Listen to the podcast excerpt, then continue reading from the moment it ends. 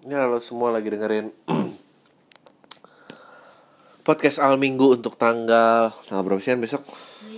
Tanggal 5 5 Juni. Oh ya, 5 Juni 2017. Gimana kabarnya semua? Semoga masih lancar ibadah puasanya. Dan uh, gue mau mereview dua film sih yang menurut gue kemarin gue baru sempet nonton setelah sekian lama disaranin sama pendengar podcast ini. Luar biasa lah menurut gue fans podcast ini tuh seleranya paling keren sih. Maksudnya gue belum pernah dengar cerita orang gitu yang uh, yang penggemarnya tuh justru kayak bang nonton Captain Fantastic dong. Dan gue akhirnya udah nonton Captain Fantastic.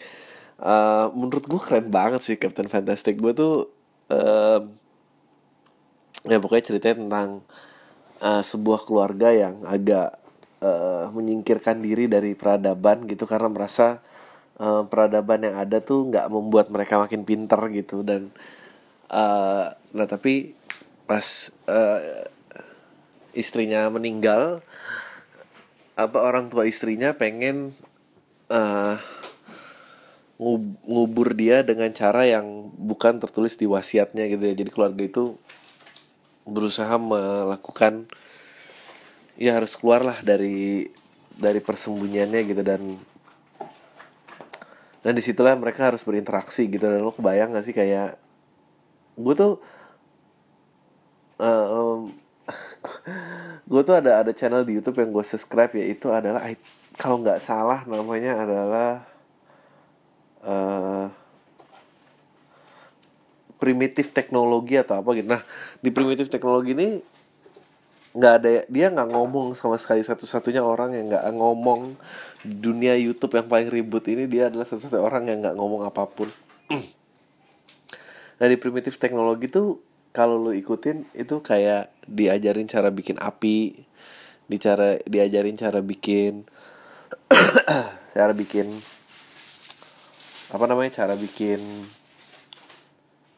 uh, rumah gitu dari dari dari uh, daun gitu terus uh, ngebentuk tanah liat gitu gimana terus menyaring air gimana uh, memilih batu untuk pisau gimana pokoknya keren banget. Nah si keluarga di Captain Fantastic tuh juga kayak gitu gitu anak-anaknya diajarin gitu. Gue gue tuh penasaran gitu gue selalu penasaran ya.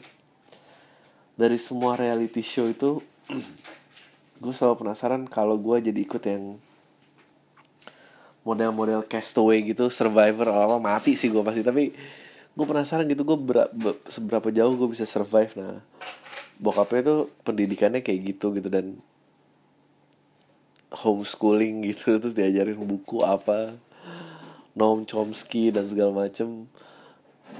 Noam Chomsky tuh agak terlarang gitu di Amerika karena Amerika kapitalis banget dan dia tuh dia antropolog kan ya? Uh, dia linguis. Linguis malah ya? Kenapa dia bisa ke budaya-budaya gitu ya oh, oke okay. dia karena linguis jadi budaya dan banyak kan no Noam Chomsky tuh quote-quote-nya bukan quote-quote ya sih kayak ajarannya yang yang gimana menciptakan society yang ideal gitu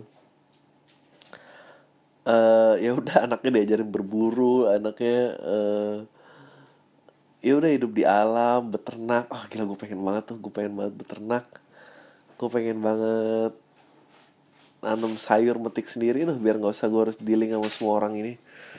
Di, di luar.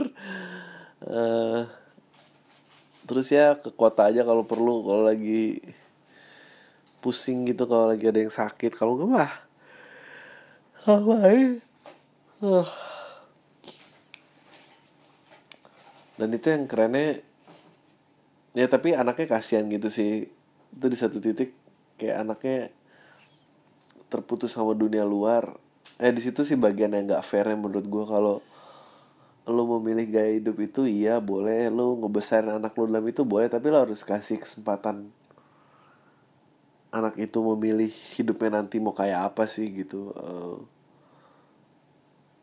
ya itu dilemanya gitu. Dan yang kocak tuh yang kayak dia nggak mengajari berbohong dia ngajarin sama anaknya ya kalau telanjang ya nggak apa-apa. Ya itu organ tubuh nggak ada yang perlu merasa seperti apa aneh atau apa gitu kayak dia udah ngerasa si society yang sekarang tuh jauh banget gitu lah.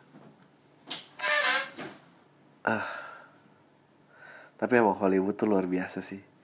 Kayak itu tuh ada scene ibu meninggal terus anaknya kayak ayo kita curi aja kuburan yang maksudnya kok kok bisa scene itu works gitu? Gue tuh bingung banget gimana caranya. Kalau ada keren sih keren banget. Eh apa lagi ya? Oh terus ada scene ada scene scene di mana mereka eh di samping mayat gitu kayak ya udah nyanyi dan apa dan kayak lo tuh kayak baru kesadar kayak di Toraja ya yang Ya. ya di Toraja tuh asosiasi mayat terhadap orang-orang yang hidup tuh nggak ada yang menyeramkan jadi orang biasa aja gitu semua. Nah, ini makes you wonder gitu seberapa banyak yang sebetulnya lu pilih seberapa banyak yang sebetulnya itu pendidikan yang dikasih gitu. Ada gue ngomong apa sih nih? Ya gitulah kira-kira. Pokoknya menarik banget filmnya. Eh, dry it's very dry comedy dan ah gue pengen. Lah well salah satu hal yang gue suka adalah I think ya itulah pelajaran kalau lo apa ya?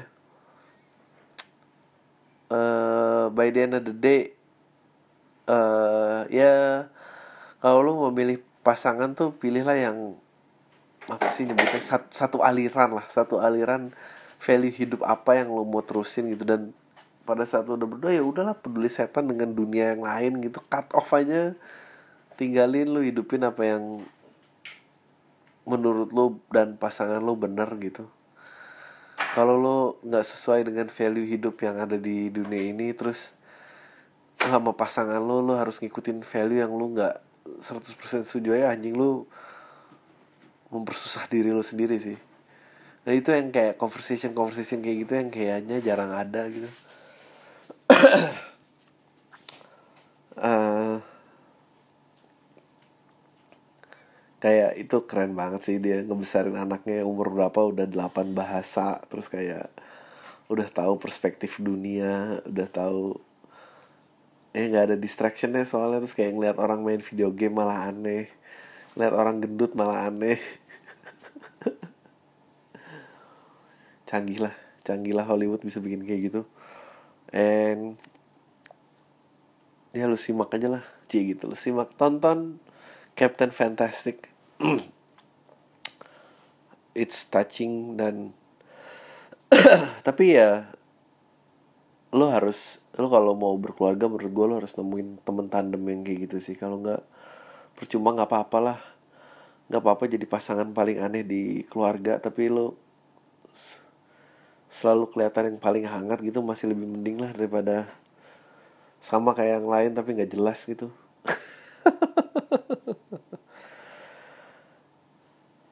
Ya ini value value lu hidup nggak ngutang sama siapa siapa ya terserah lah lu mau hidup kayak apa. Em, itu sama eh oh, ini lagi sih yang hebat dari Amerika. Gue kemarin baru nonton namanya Miss Sloan wah itu keren banget. Itu cerita tentang cerita tentang lobbyis lobbyis pemerintah gitu untuk eh, membuktikan eh untuk kalau misalnya lagi ada pemilihan anggota DPR undang-undang apa yang mesti disahkan gitu dan yang didebatkan eh, pada saat itu hukuman untuk hukum hukum untuk memperketat orang untuk membeli senjata gitu. Which is kontroversial banget karena Amerika selalu balik lagi ke Second Amendment di mana eh, setiap warga negara memiliki hak untuk melindungi dirinya sendiri gitu. Itu dia boleh em, kenapa boleh orang punya senjata api. Tapi sebetulnya kalau sekarang nggak bisa dihapus menurut gue itu sama kayak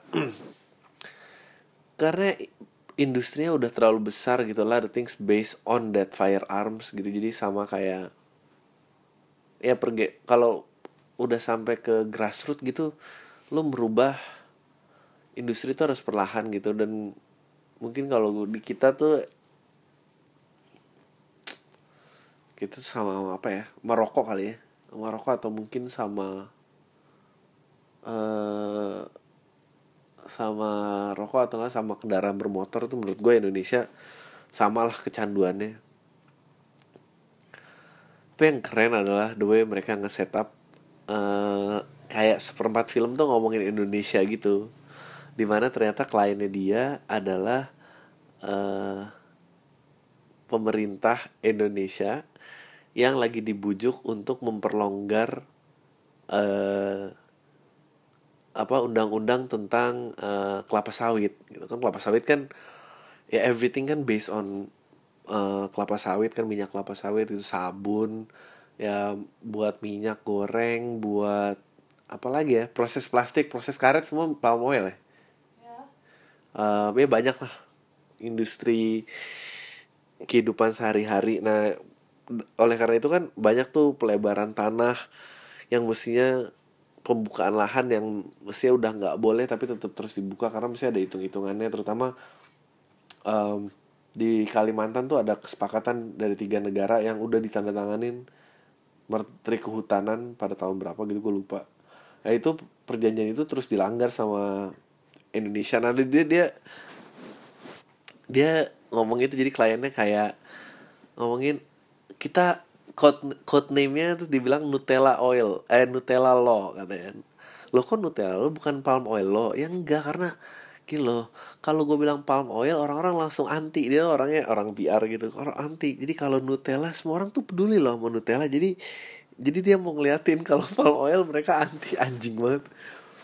Terus eh, yang keren dia bilang kan nggak boleh nyogok. Nyogok kan pasti em, nyogok pasti disalahin gitu tapi yang keren terus dia memanuver caranya untuk mempersuade pemerintah Indonesia terus membuka lahan palm oil adalah eh, dia masukin dana dari NGO terus dia dibawa ke suatu tempat ngakunya studi banding.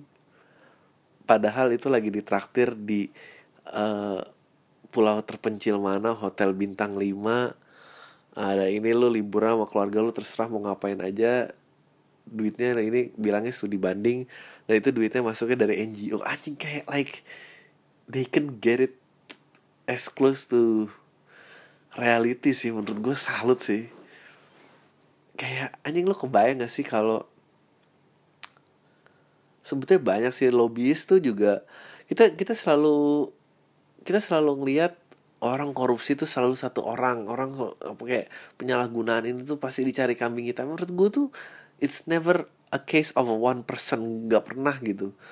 Eh, pasti itu ada konspirasi di dalam yang membuat itu jalan gitu. Jadi kayak oh kalau Indonesia mau dimainin tuh banyak banget sih kayak eh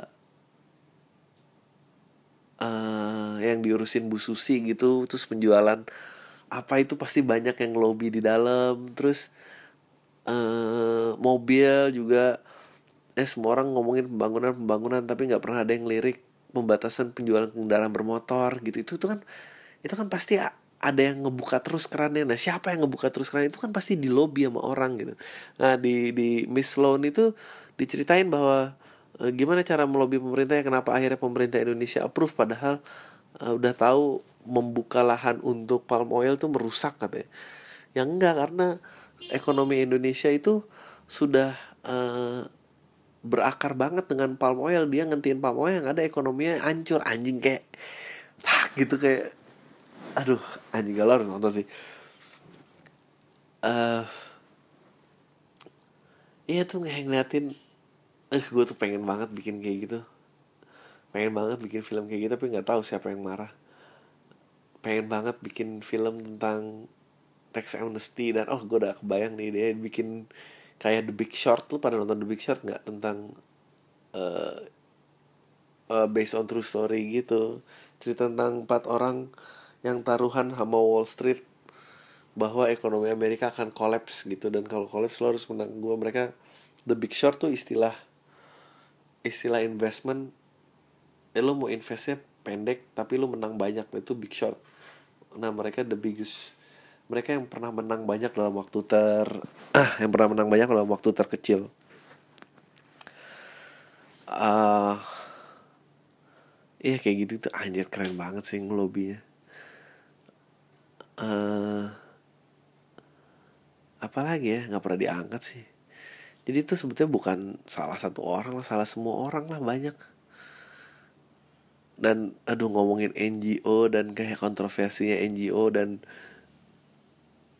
ya lu ngerti kadang-kadang kan kalau kita ngeliat gitu sebuah negara oh ini ada diktator nih diktator diktator gue tuh tergantung diktator menurut gue kalau diktator tapi disayang sama rakyatnya itu menurut gue itu pasti udah pelintiran sih. Ada emang yang pure diktatorship tapi kalau Iya itu kayak dia mungkin melakukan yang terbaik kali karena dia tahu kalau udah ada NGO udah ada apa ya duit tuh bisa masuk dan menggerakkan orang lain sesuai dengan kepentingan agenda luar gitu. Aduh tapi nonton ya itu di Cap- di Captain Fantastic ya. Dia ngomong-ngomong emang gila ya. Di Captain Fantastic tuh kayak dibahas ya emang Amerika tuh emang udah based on commercialism aja bahwa individu dan korporasi memiliki hak yang sama. Ya terus kalau individu dan korporasi memiliki hak yang sama terus what it comes down to dong ya. It comes down to kuat-kuatan modal lah dan korporasi pasti menang. Jadi Amerika tuh adalah negara yang dibangun based on corporate uh, interest. Anjing menurut gua to say that in a movie anjing bentuk kedewasaannya tuh luar biasa sih gue gue selalu iri tuh sama bentuk-bentuk ekspresi kayak gitu. Gue gue bukan orang yang doyan protes turun ke jalanan. Gue senengnya membuat sebuah hal layak untuk jadi conversation. Belum Miss Sloan juga pasti nggak benar gitu. Captain Fantastic juga pasti nggak nggak factually accurate. Tapi it gets the conversation going gitu. Ada sesuatu yang penting dari situ yang kenapa lo harus oh iya juga ya gitu. Kalau pikir-pikir Fah kalau mereka mikirin gitu gimana negara gue ya? Apakah negara gue menjamin perbatasan hak antar korporasi dan ini? Tapi kayak spiking an idea is always selalu bermasalah sih. Nggak tahu kenapa dan gue nggak tahu kapan bisa hilangnya tapi ya you know. Ya kayak there's so many things gitu kayak siapa yang pernah ya nggak.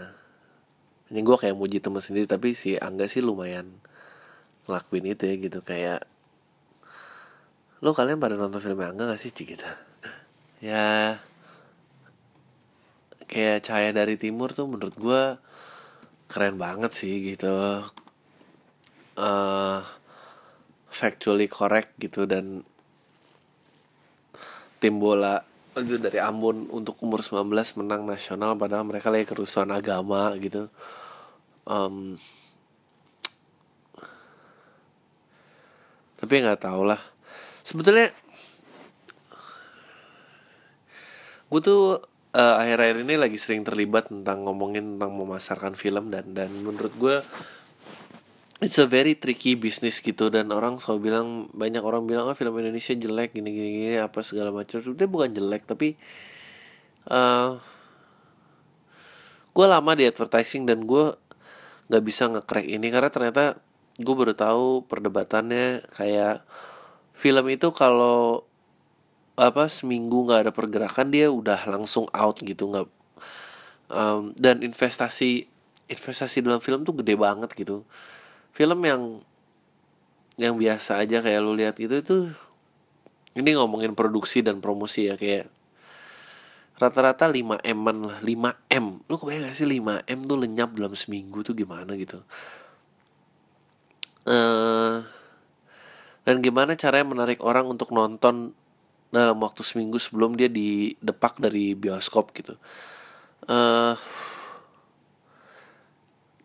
jadi sebetulnya limitasinya banyak. Limitasi satu di produksi kedua di di di panggung bermainnya sih gitu. Dan eh pada saat udah kayak gitu tuh u- menurut gue banyak terlalu banyak film yang nggak nyampe eh, mature gitu dinikmatin sampai habis. Dan kok nggak tahu ya kalau misalnya kita lokalisasi gitu Miss Sloan gitu kita Indonesiain gitu banyak gak sih orang yang menonton dan gimana caranya bikin orang mau nonton dalam waktu seminggu gitu?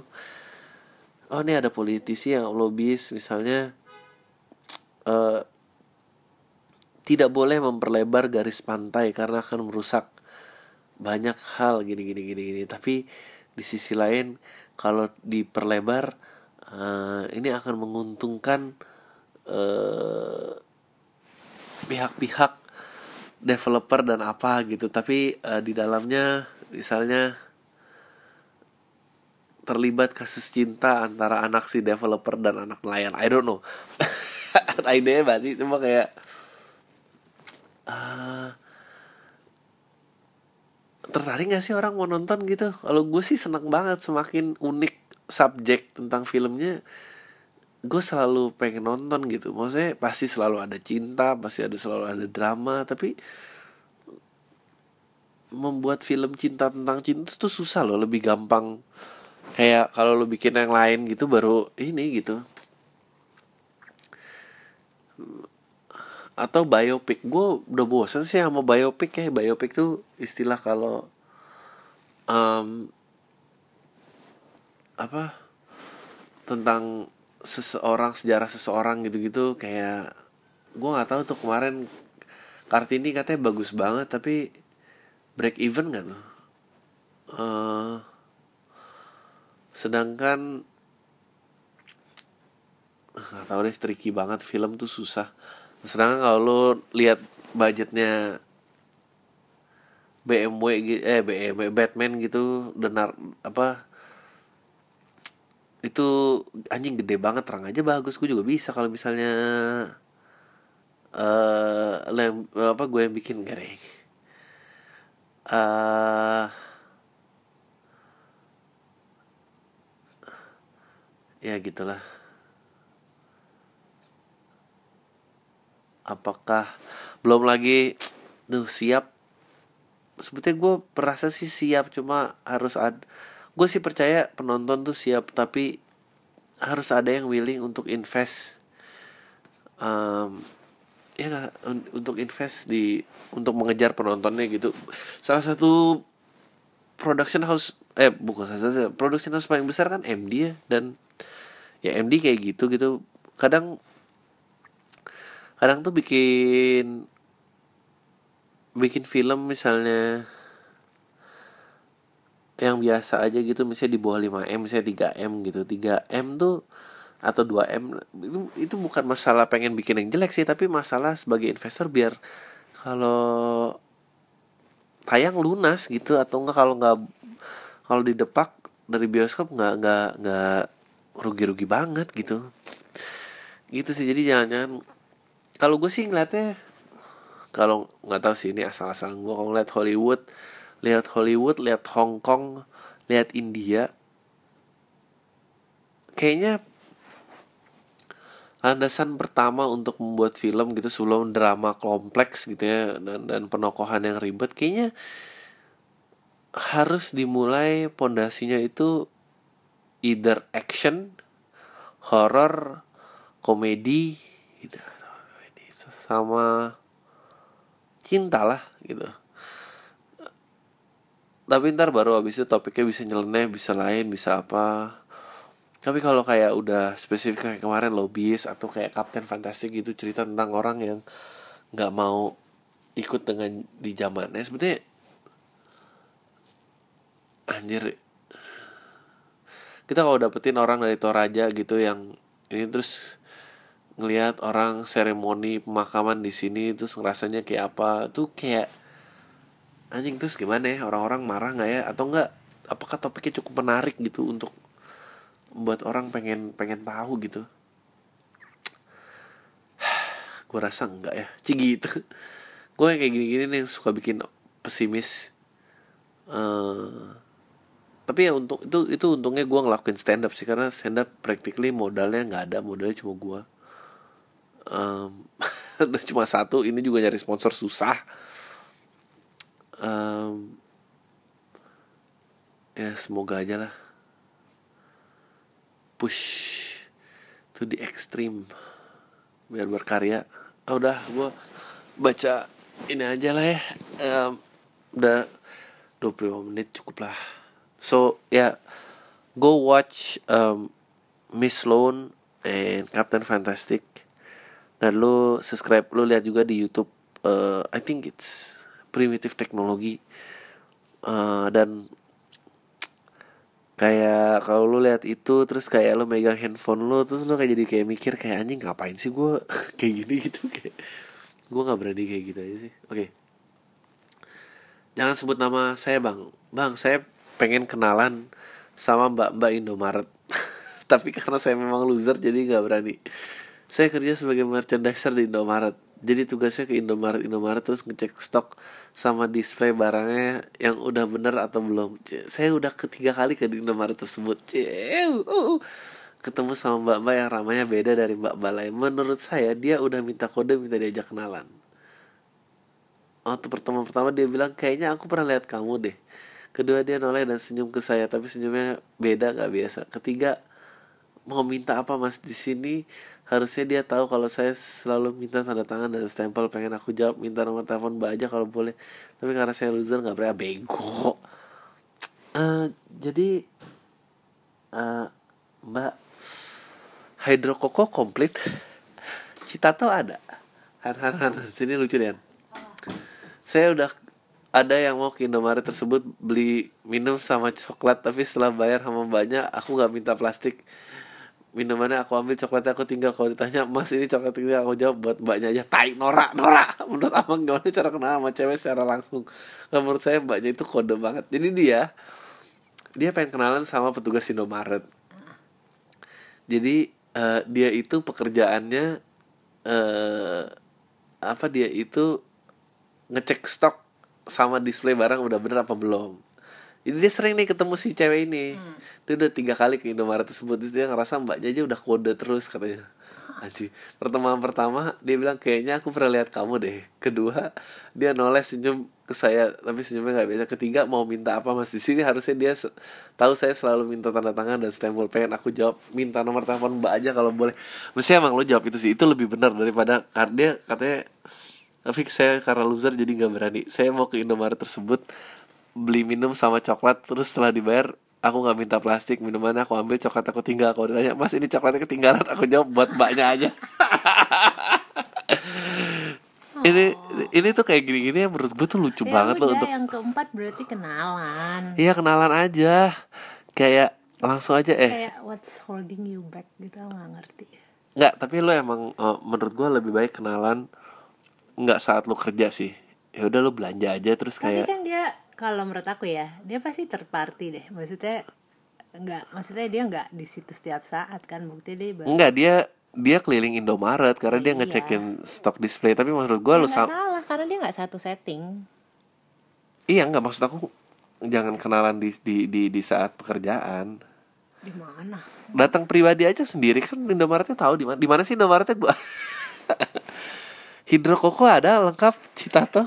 Gini ya bagus itu salah ya coba. Terus kayak sosok jatuh udah biar saya aja yang sambil mas. Nenet nenet gitu. Samperin aja samperin langsung minta kenalan. Nggak ada nggak ada cara yang keren. Caranya tuh langsung. Banyak juga yang email banyak. Apa nih? Wah anjing bang kayak kolam tadi belum dibilang garis keras kalau belum ngadain bedah pam anjing ngapain bedah pam nggak jadi apa-apa cuy. Oh ini nggak usah dibacain di pam oh, nggak tahu. Nih Ah, Oke, dari Surabaya, gue termasuk salah satu pendengar baru podcast Gue cuma pengen pendapat lo aja soal perkembangan musik lokal. Menurut lo gimana perkembangan musik lokal di era milenial? Menurut gue makin keren sih. Tapi ya itulah pasarnya gimana caranya Udah banyak banget yang berubah mulai dari jenis musik yang booming Pola penjualan sampai dominasi label besar yang udah bergeser Ya gue cuma berharap ada panggung atau panggung tuh ya TV ya gitu. Maksudnya biar jadi mainstream gitu. Untuk ngebawa untuk berani ngebawa ini semua gitu. Tapi nggak jangan yang pretentious pretentious gitulah. Harus kayak MTV dan apa jadi biar dapet penggemarnya biar jadi boom gede gitu. Sekarang tuh sebetulnya secara kualitas gitu kayak udah hampir nggak kalah sih. Cuma penggemarnya aja yang kalah asli nggak ketemu temu penggemarnya. Gue oke nomor 24 gue lagi di tahap-tahap capek ah pacaran nggak punya arah c nah untuk detail masalah gue taruh di bawah bang. Takutnya lo mager baca penjelasan cerita gue selain ini. So gue tertarik sama seorang wanita bukan sekedar tertarik kayaknya tapi dia tuh masih pacaran. Tapi dia kayak si- disia-siakan sama cowoknya based on cerita sahabatnya ke gue alah. Gue pengen deketin dia tapi dilema satu gue nggak mau jadi orang yang rusak hubungan orang. Dan gue anti sama itu ya terserah lo. Nggak maksud gue lu udah tahu anti terus nyurat gitu gimana sih? Tapi di satu sisi ketika gue berhasil deketin I'm gonna be her her her somehow. Nggak ngerti gue her her somehow tuh gimana mirip-mirip kata kasusnya anaknya Amin Rais kata temen gue baru aja hype si Raisa itu pun juga ah ceritanya kalau gue berhasil tah ya. Ini detailnya. Dia dan pacarnya sekarang LDR Jakarta Solo. Cowoknya mager balik ke Jakarta karena nggak ada alasan untuk balik. Come ada keluarga sama pacar lu di Jakarta. Sekalinya balik ke Jakarta cowok malah pilih jalan-jalan sama temen-temennya yang rider sama ceweknya yang juga ngajak jalan. Beberapa sahabatnya nyaranin gue untuk nyiapin mental dan materi untuk ntar tiba-tiba nyalip untuk nikah. Karena mereka pernah random nanya gini lo kalau masih pacaran sama dia terus tiba-tiba cowok udah siap ngelamar lo lo bakal gimana? Si set gue tergoyahkan sih jujur Maaf kalau kepanjangan. Lama-lama kayak psikiater buka praktek di sosmed. Stay gold ya bang. Sedap. Eh Menurut gue Pacarin dulu sih. Gila Gue tuh bingung sama orang-orang yang Pacarin kagak terus pengen ngajak kawin. Em eh Iya gitu. Ya lu ajak dulu lu Lu tahu juga kagak. Mau lu kira ini Siapa tahu disia-siain emang Karena ceweknya nyebelin lu mana tahu. Ya gitulah. Bang nanya dong Abang jadi scriptwriter web series Filosofi Kopi itu Butuh waktu berapa lama ya? Eh Butuh waktu Dua hari. Enggak deh. Terus Kenapa Bang Adri nggak sekalian nulis cerita buat film aja? Nanti tinggal cari produser yang mau bikin filmnya. Anjing. Gitu aja Bang. Salam kolantai dari, dari chapter Jawa Timur. Ah ya kalau kan memang basic gue juga menulis meskipun menulis iklannya gitu dan em, banyak yang lagi gue pelajarin gitu dalam penulisan. Kalau filosofi web series gitu gue bisa stretch cerita ke 10 menit mungkin 15 menit mungkin 30 menit gue masih bisa kali tapi kalau kayak nulis film layar lebar gue eh, nggak punya ilmunya gue nggak ngerti alurnya gue nggak ngerti plot Em, ya kalau nanya bisa jadi scriptwriter berapa lama ya jadi scriptwriter ya lama banget lah. Gue 2005 kerja di iklan copywriter. Gue stand up 5 tahun maksudnya jadi copywriter ya 10 tahun lebih. 5 tahun ya em, baru bisa nulis. Ya udah nulis aja. Dan em, itu kan emang ya gue deket dengan lingkungan mereka itu ya gue ada kesempatan nulis ya gue tulis aja gitu which is oke lah kalau nulis film gue nggak tahu. Kayak gue masih harus banyak belajar deh. Bang udah lihat instagramnya Mbak Imong. Dia bikin karakter Mr. MJ yang aneh dan lebay tapi menurut aku gokil. Menurut aku Bang Adri ada benarnya. Kalau orang udah berumur gak nikah nikah nanti akan melarikan ke hobi yang aneh-aneh anjing. Atau orangnya jadi aneh kayaknya. Kamu omongin di pamit meeting. Oh kayak aktor ganteng Imong itu itu Mr. MJ emang Imong ngapain sih? Tanggapan kamu gimana? Ah gue nggak tahu. Gue look gue tuh nggak nyari duit. Gue nggak nyari duit dari dunia hiburan sih. Maksudnya di industri hiburan ini ya gue nyari duit. Tapi maksudnya gue nggak bergantung di situ. Jadi gue nggak tahu apakah dengan keputusasaan apa emang ada tim yang di belakang untuk mendorong apa ini. Ya sah sah aja lah kalau emang eh, apa namanya mau nyari itu ya mau gimana dong namanya juga cari makan Oke. Halo Bang Albi, gue mau tanya tentang penyesalan nonton porn yang pernah dibahas sebelumnya kayak nonton TV, pixelnya hilang tiap kali nonton. Gue punya sahabat gue yang lagi addictednya sama hentai dan berimbas ke nuraninya sampai mau nge-share ke cewek sendiri ke temennya karena fantasi trisam buset Meanwhile, dia tersadar setelah beberapa waktu gue teringat sama nasihat lo tentang, tentang podcast tentang penyesalan lo. I mean, gue nggak ngerti jalan pikiran lelaki, tahun gue tetap kekeh cari justifikasi dari bokapnya. Iya, yang selalu nonton bokep dan artikelnya bias mendukung argumennya buset deh. Butuh masukannya kalau Bang Ari nggak keberatan makasih. Eh, uh, anjing gue sih nggak di gue nggak di lingkungan kayak gitu. Anjing aneh banget sih. Bokapnya tahu nonton. Aduh. Um, ya nggak tahu ya. Gue sih melihatnya di kehidupan nyata uh, seks tuh nggak sesuai dengan apa yang lu lihat di film dan ini. Dan untuk memaksakan apa yang lu lihat di layar kaca gitu. Sebetulnya semua sih tidak sesuai dengan layar kaca tapi kalau lu bawa itu ke dalam gitu anjing. Ya sakit sih ya. Kalau tapi kalau bisa didiskusikan dengan sehat dan pasangannya setuju ya kembali ke urusan masing-masing. Tapi aduh nggak tahu ya. Dia bapaknya juga nonton bokep terus ini ih aneh banget sih. Ya gitulah um, dan gue nyesel karena nanti gini loh lu jangan sampai excitement itu nanti nggak yang yang di, di layar kaca gitu ya di internet itu ntar pasti akan ngalahin di kehidupan nyata excitement. Dan dan untuk ngenyalip jadi pertumbuhan internet konten di internet itu akan jauh lebih cepat dan lu nggak mungkin lu nggak mungkin mau menyusul keanehan itu gitu. Pada saat lu ini lu udah biasa lu move on to the next thing. Dan biasa move on to the next thing dan lu nggak mungkin catch up itu gitu. Atau ah ya gitulah. Ah, Adri, saya dari Dede mau minta pendapat dan siap ditai-taiin. Gini, saya kan punya pacar, sempat putus beberapa bulan terus balikan lagi. Nah semenjak balikan, saya jadi nggak bisa jemput dia di rumah lagi karena si cewek nggak enak sama mamanya lah. Jadi mau jalan bareng tuh susah kecuali ketemuan di tempat yang sudah ditentukan. Terus dia itu kayak cuek gitu ya, emang sifatnya udah cuek gitu. Saya ngerasa cuma saya yang ada dalam hubungan ini dianya sayang kok sama saya tapi kok tadi cuek saya mau nyari yang lain takut nyesel ntar pasti goblok mau sama dia tapi dicuekin. Gimana bang? Dicuekin tuh gimana sih? Kan dia mau jalan sama lo.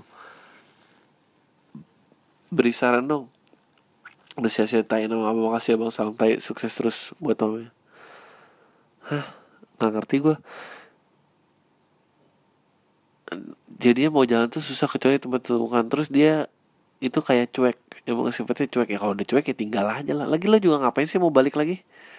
Ya ajak balik lo ya. Emang dasar lemah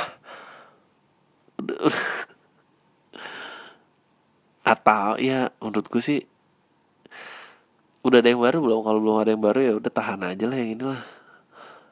Tapi kalau takut nyesel itu emang nasib nasib yang lebih sayang tuh emang gitu sih. Ya ya ya udah gitu. Mau gimana dong? Namanya juga lu lu yang lebih sayang. Kalau dia kan cuek ya lu makan lah. Nasib lu itu yang lebih sayang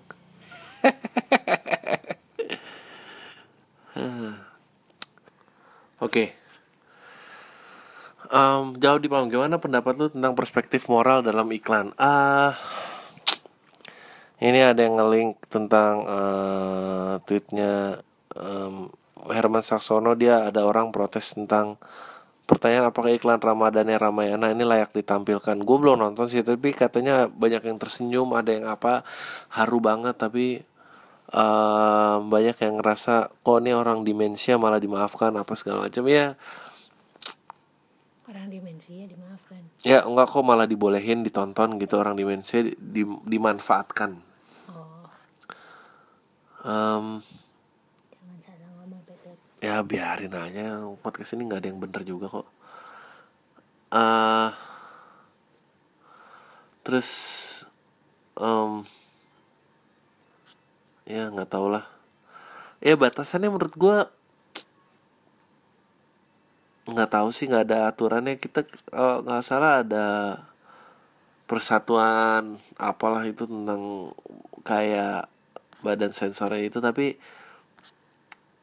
nggak ada. Pokoknya di sini tuh banyak lah orang yang udah muncul tapi peraturan playgroundnya nggak ada gitu. Eh, terus kalau nggak ada terus gimana gitu? Apalagi makin kalau gue sih gue sih nggak berani sih mainin ada yang cacat dan apa. Gue waktu itu aja gue inget dulu ada iklan asuransi yang ngomongin tentang eh apa namanya asuransi pokoknya pokoknya lo hidup muda gitu terus tuanya jadi susah gitu terus anaknya mau kuliah aja jadi jual motor apa anjing gitu aja gua, menurut gue nyebelin sih. Kayak lu pakai scare tactic tuh nyebelin sih.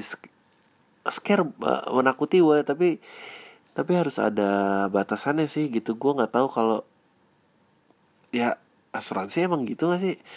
Ya kalau bapak nggak punya sekarang kalau mobil ketabrak gimana? Emang emang emang dari penakut kan tapi nggak boleh sih ngerayu dari situ. Atau betapa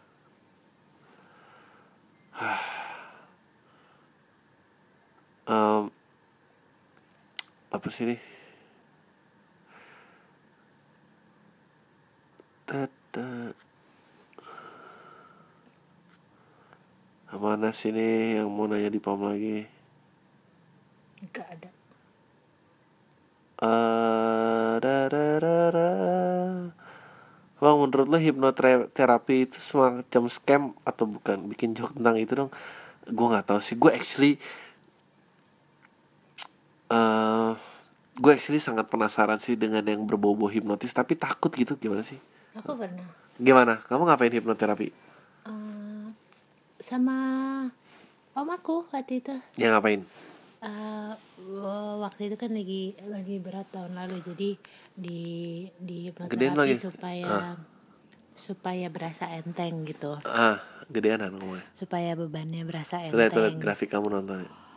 I don't care Nah, ya, terus, terus? abis itu try to listen harder terus abis itu um, uh, kayaknya setengah dari hipnoterapinya itu uh, berhasil Hmm. cuma setengah lagi kayaknya aku orangnya nggak se-open itu untuk pengaruh luar aja sih kayak orang ngasih tahu aku harus apa Iya, iya, gitu-gitu. benar itu kayaknya harus ada kesiapan. Iya, jadi ng- ngefeknya kayak cuma setengah gitu di aku Iya.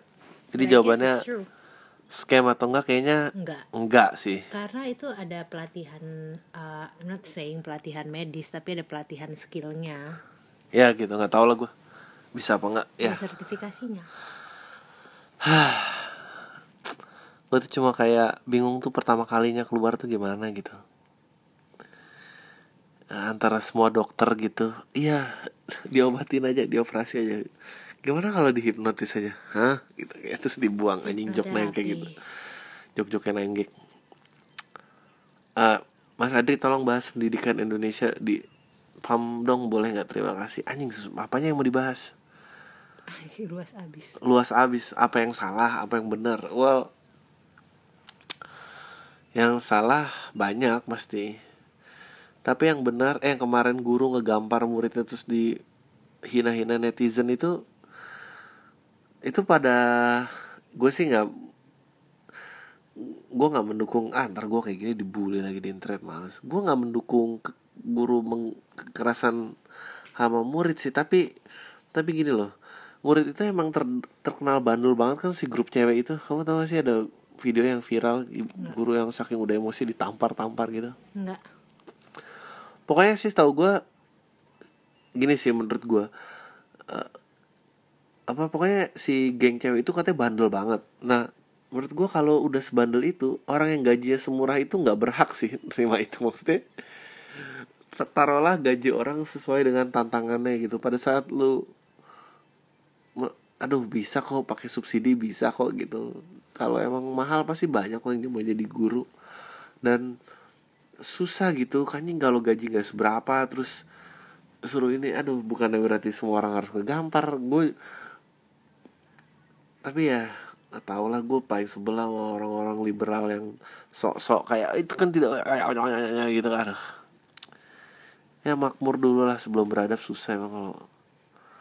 Terus pendidikannya tuh menurut gue masih sisa perang dingin banget nggak ada update gitu. Semua orang harus belajar fisika kimia apa yang udah sampai ke advance level yang masih nggak perlu dipelajarin sekarang yang kayak gitu gitulah tapi di sisi lain um, gue suka ya gue nggak suka sama UN ujian nasional karena menurut gue ridiculous. Oke okay lah kalau SD gitu. SMP lah kalau kita wajib pendidikan 9 tahun berarti sampai SMP SMA berarti nggak usah UN gitu. Uh, alamnya beda gitu gitulah udah nggak tahu gue oke. okay. Udah sekitar dua bulan ini gue jadi selingkuhan orang bang. Awal-awal sih gue jalanin asik aja. Gue punya temen berkabar tiap saat temen ciuman kalau ketemu sedap. Buat have fun aja tapi dipikir-pikir guanya yang baper bang. Asli sakit hati banget tiap dia denger sama cowoknya. Gue udah coba ngobrol buat kita udahan aja. Sambil ngarep dia mau ninggalin cowoknya buat gue. Dia sampai nangis nangis sih. Nggak mau gue tinggalin tapi tetap masih mau juga sama cowoknya. Gue bingung. Gue juga makin sayang sama nih orang gue nggak rela aja ngebayangin dia dia apa-apain cowoknya pengennya gue lepasin aja tapi susah. Abis bibirnya enak sih kalau dicium bang. Tagi. Gue masih suka sama dia tapi seneng pengen macarin dia tapi dia nggak mau mutusin cowoknya juga. Kalau di posisi gue kayak sekarang bang cara lo ambil keputusan mau kayak gimana? Jawab di podcast Alvin Teks kalau gue ya emang kalau nasib yang lebih sayang tuh gitu emang. Harus yang nunggu harus rela gitu didera-dera kalau lebih oh bagus tuh quotable ya. Kalau lebih sayang harus lebih rela didera-dera ya uh, keputusannya nggak ada keputusan yang perlu ambil sih menurut gue kalau emang masih lengket masih apa gitu ya ya udah mau gimana dong gitu kan. Tapi uh, eh, gue kalau kayak gitu tuh ya kalau udah capek akhirnya cabut sendiri juga. Dan pada saat udah capek ya udahlah. Udah telat buat semua semuanya. Tapi selama hati itu masih membara anak muda teruslah menunggu. Dan siapa tahu siapa tahu. Paling ya semoga lo gak ketahuan cowoknya paling digampar. Dia kenapa sih masih mau cowoknya? Lebih tajir ya cowoknya. Nggak deh nggak apa-apa lah cuek aja lah sabar sabar sabar aja. Mm, mm, mm, mm. apa lagi nih? Udah nih. Um, udah ya this is a short one 47 menit. Gue harus nyanyi lagi gak nih? Sampai 50 menit. Apa sih nih?